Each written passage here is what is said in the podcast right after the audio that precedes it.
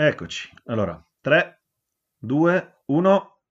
Buongiorno e benvenuti ad Avviso ai Naviganti, questo nuovo programma di Mood Italia Radio, che è la radio che ci ospita eh, qui questo, per questo programma. Qui con me Freddy Cascino. Ciao Davide, ciao a tutti, ciao a tutte, eh, grazie a Mood Italia Radio per questo spazio. E io sono Davide La Cara, questo ho dimenticato di dirlo, per fortuna mi ha anticipato, mi ha anticipato Manfredi. Avviso ai naviganti, quindi di che cosa parliamo? Eh, naviganti della rete. Mm, di cosa parliamo e cosa faremo non lo sappiamo ancora bene, del resto la radio è un esperimento e questo programma vorrà essere un esperimento di conseguenza. L'idea è quella, correggimi se sbaglio Manfredi, di affrontare un po' i principali temi dell'attualità o comunque i grandi temi eh, della, de, della, della, contemporaneità utilizzando questa nuova formula eh, del podcast, nonostante la radio insomma sia uno strumento ben più che conosciuto. Assolutamente, il podcast è uno di quegli strumenti che si stanno affermando sempre di più uh, nella contemporaneità come qualcosa adatto a comunicare mh, non soltanto conoscenza ma proprio eh, argomenti e punti di vista, eh, è, un, è, uno strumento comodo, ha molto a che fare con eh, la radio classica eh, ed è bello essere qui, mi, mi fa piacere. Io devo dire che adoro questa sigla che personalmente ho scelto e questa, questo pezzo un po', un, po', un po', allegro, un po' siciliano, di, si chiama Spaghetti di Francesco Accardo.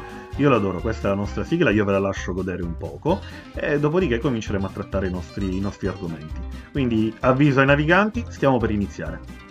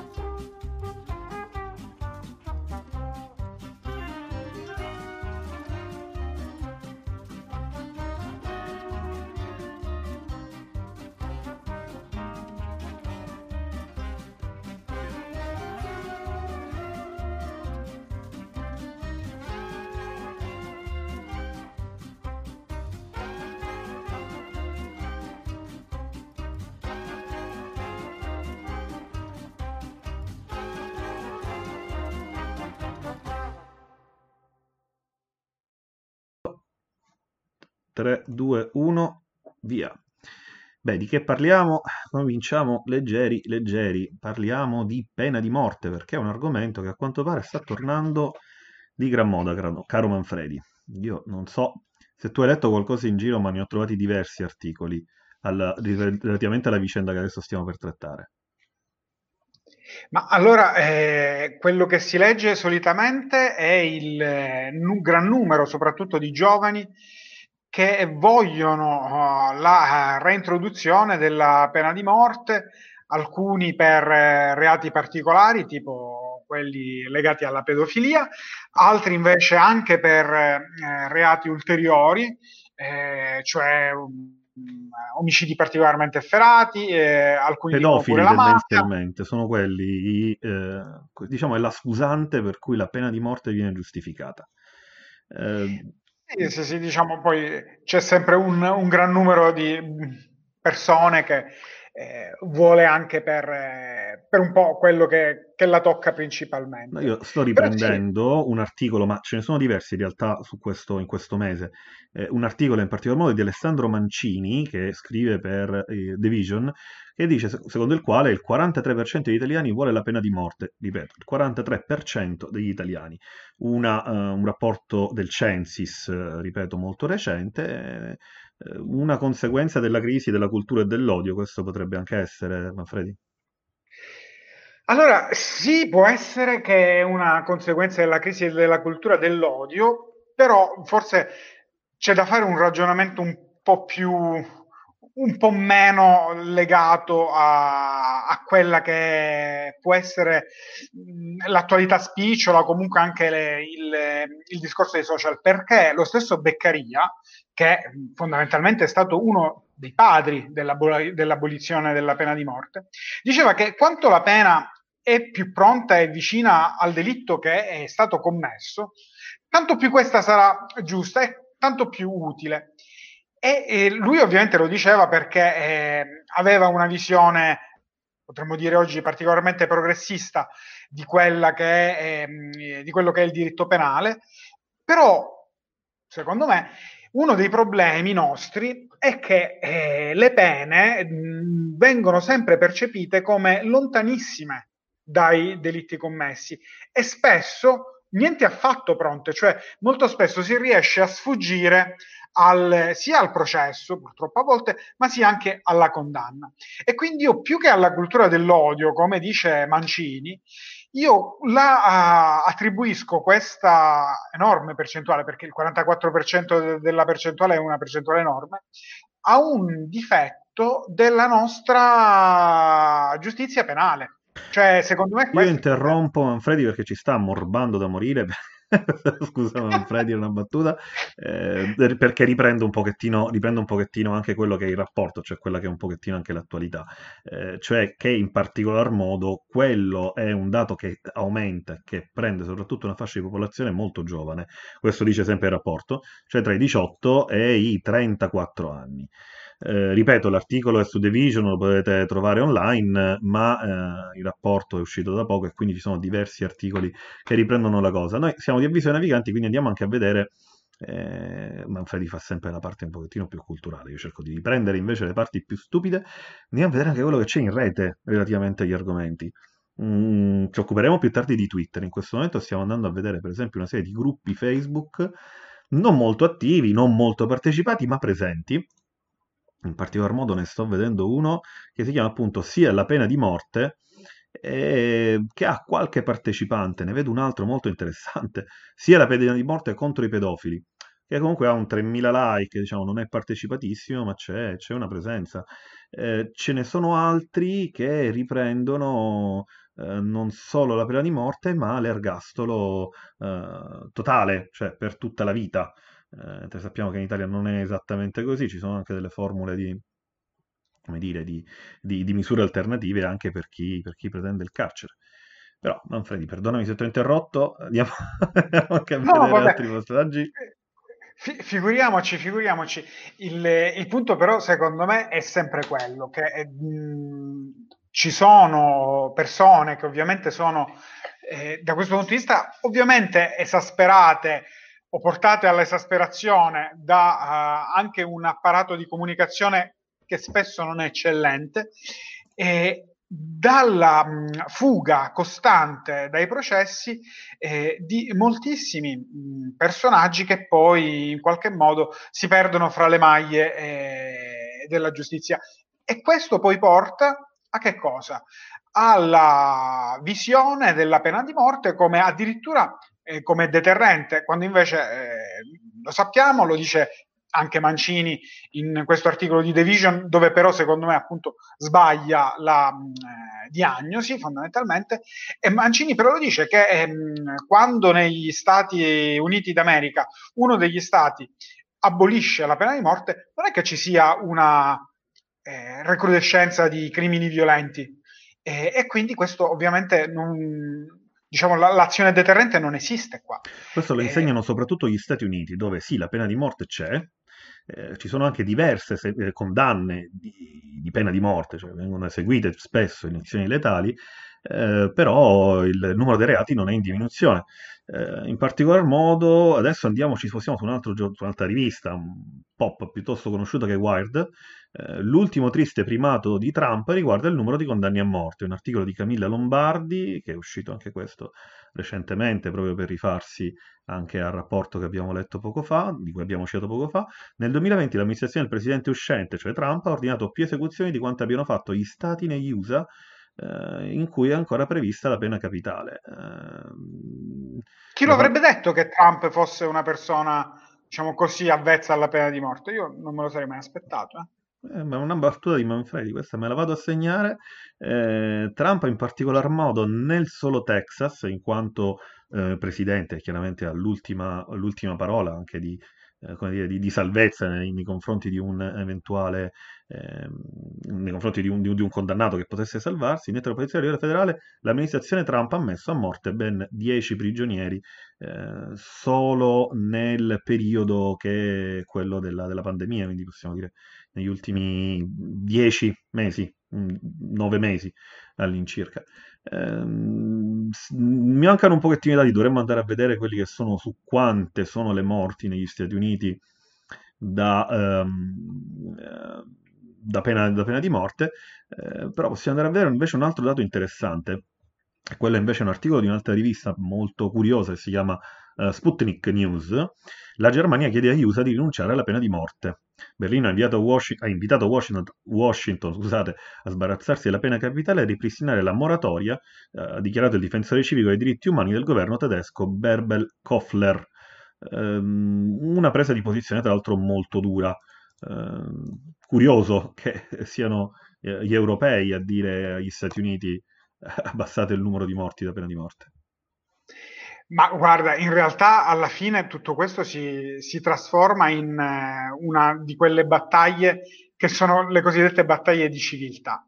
Eh, cioè, eh, a me quello che fa abbastanza specie è che negli USA, dove eh, viene, eh, diciamo, sempre proposta la visione della mh, democrazia, di essere un paese con eh, la migliore società del mondo, poi ci siano delle sacche di eh, diritto, eh, che, perché questo ovviamente è diritto penale, eh, assolutamente mh, non evolute.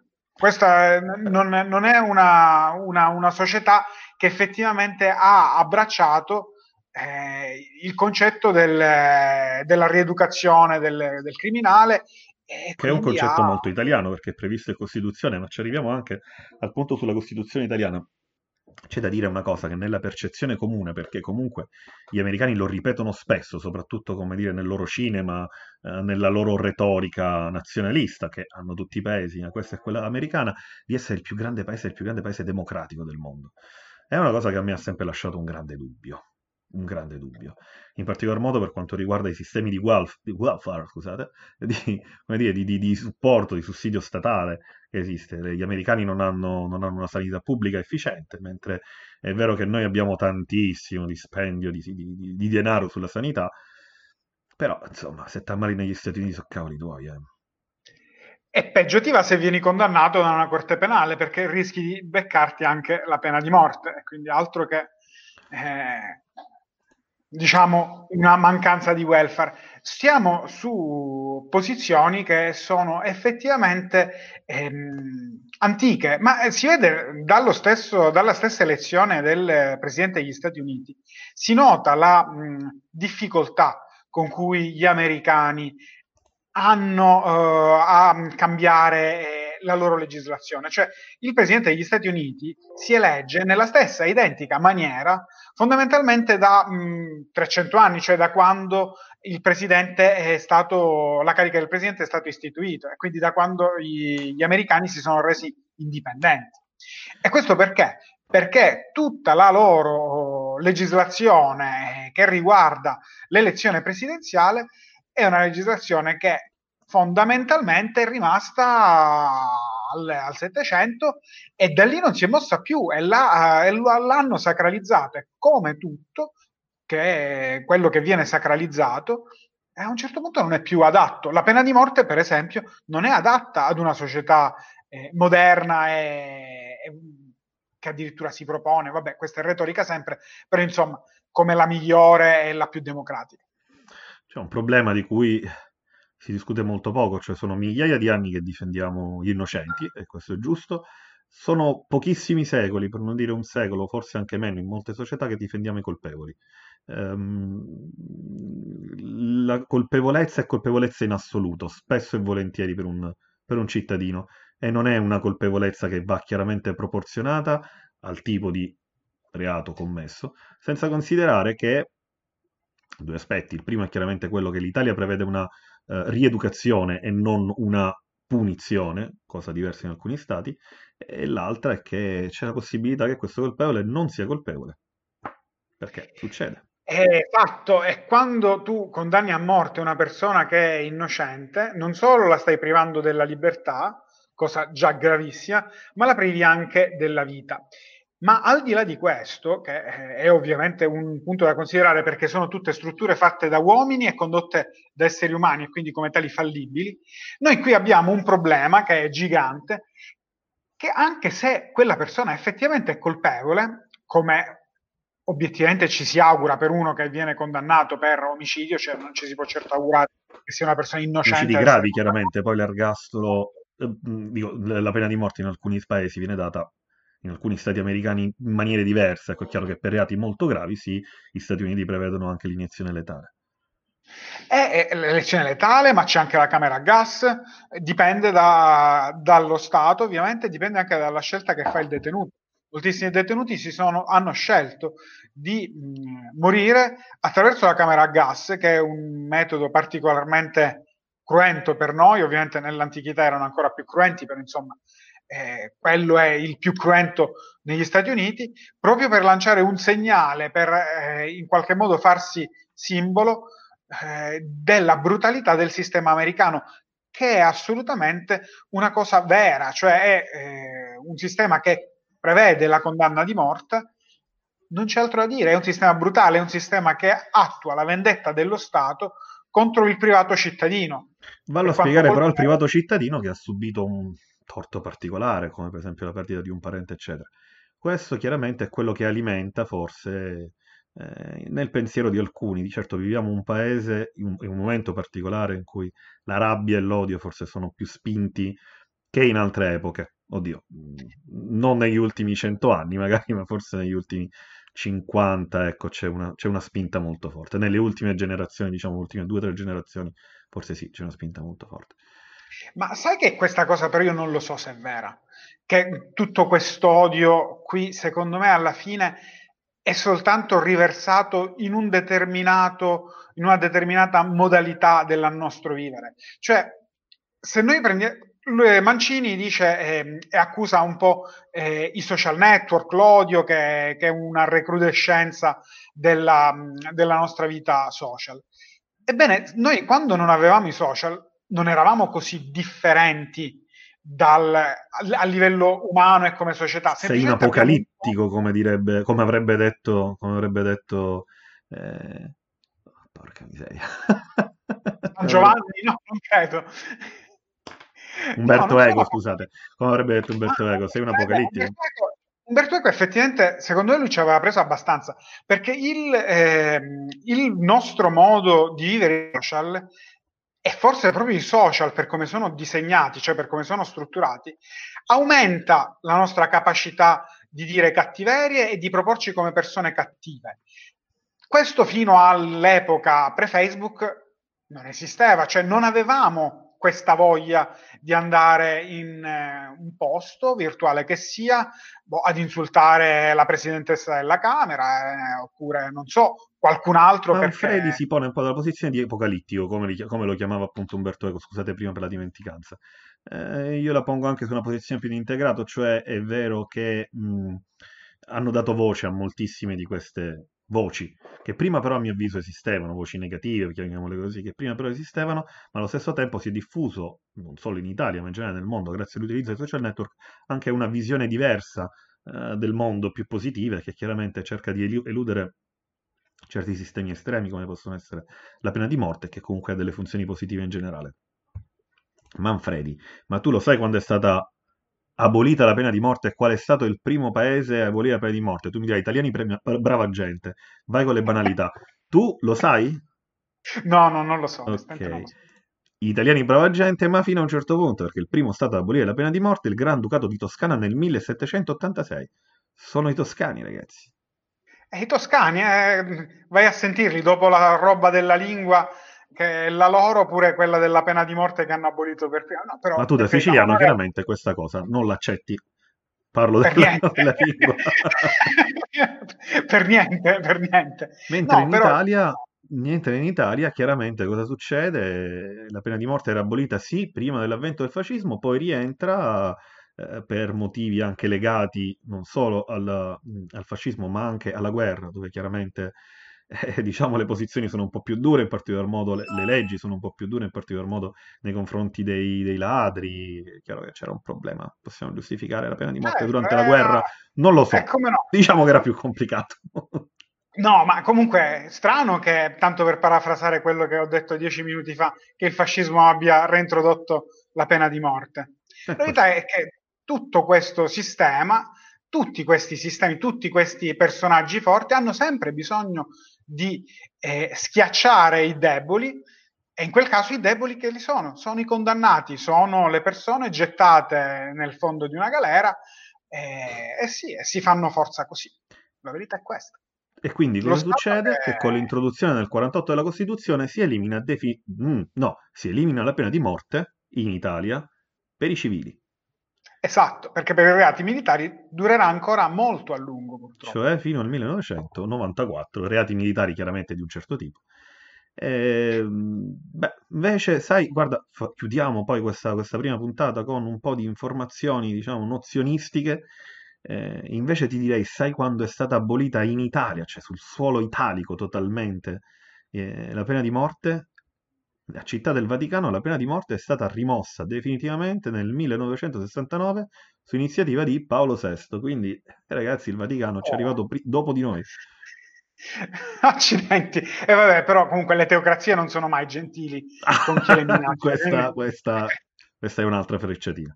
Il, il, il, Cascino, il Manfredi Cascino mi sta diventando un po' troppo di sinistra, questo lo terremo presente e in considerazione nelle prossime puntate. Io direi che come prima puntata e come primo esperimento di avviso ai naviganti siamo andati male, però è andata così e quindi però, vi rinvieremo alla prossima puntata sperando insomma che andremo un po' meglio. Ma di cosa parliamo alla prossima puntata? Visto come siamo non partiti, non ho la più pallida idea, però cioè, magari cercheremo un argomento un po' più leggero, Manfredi. Va bene. Va bene, da Avviso ai Naviganti è tutto, continuate a seguire i programmi di Mood Italia Radio, da Davide Lacara. Eh, grazie ovviamente per eh, averci ascoltato come pubblico selezionato di questo esperimento. Eh. Io sono Manfredi Cascino, non mi piace la pena di morte, però mi piace molto la radio. Italia Radio. Va bene, al prossimo appuntamento, arrivederci.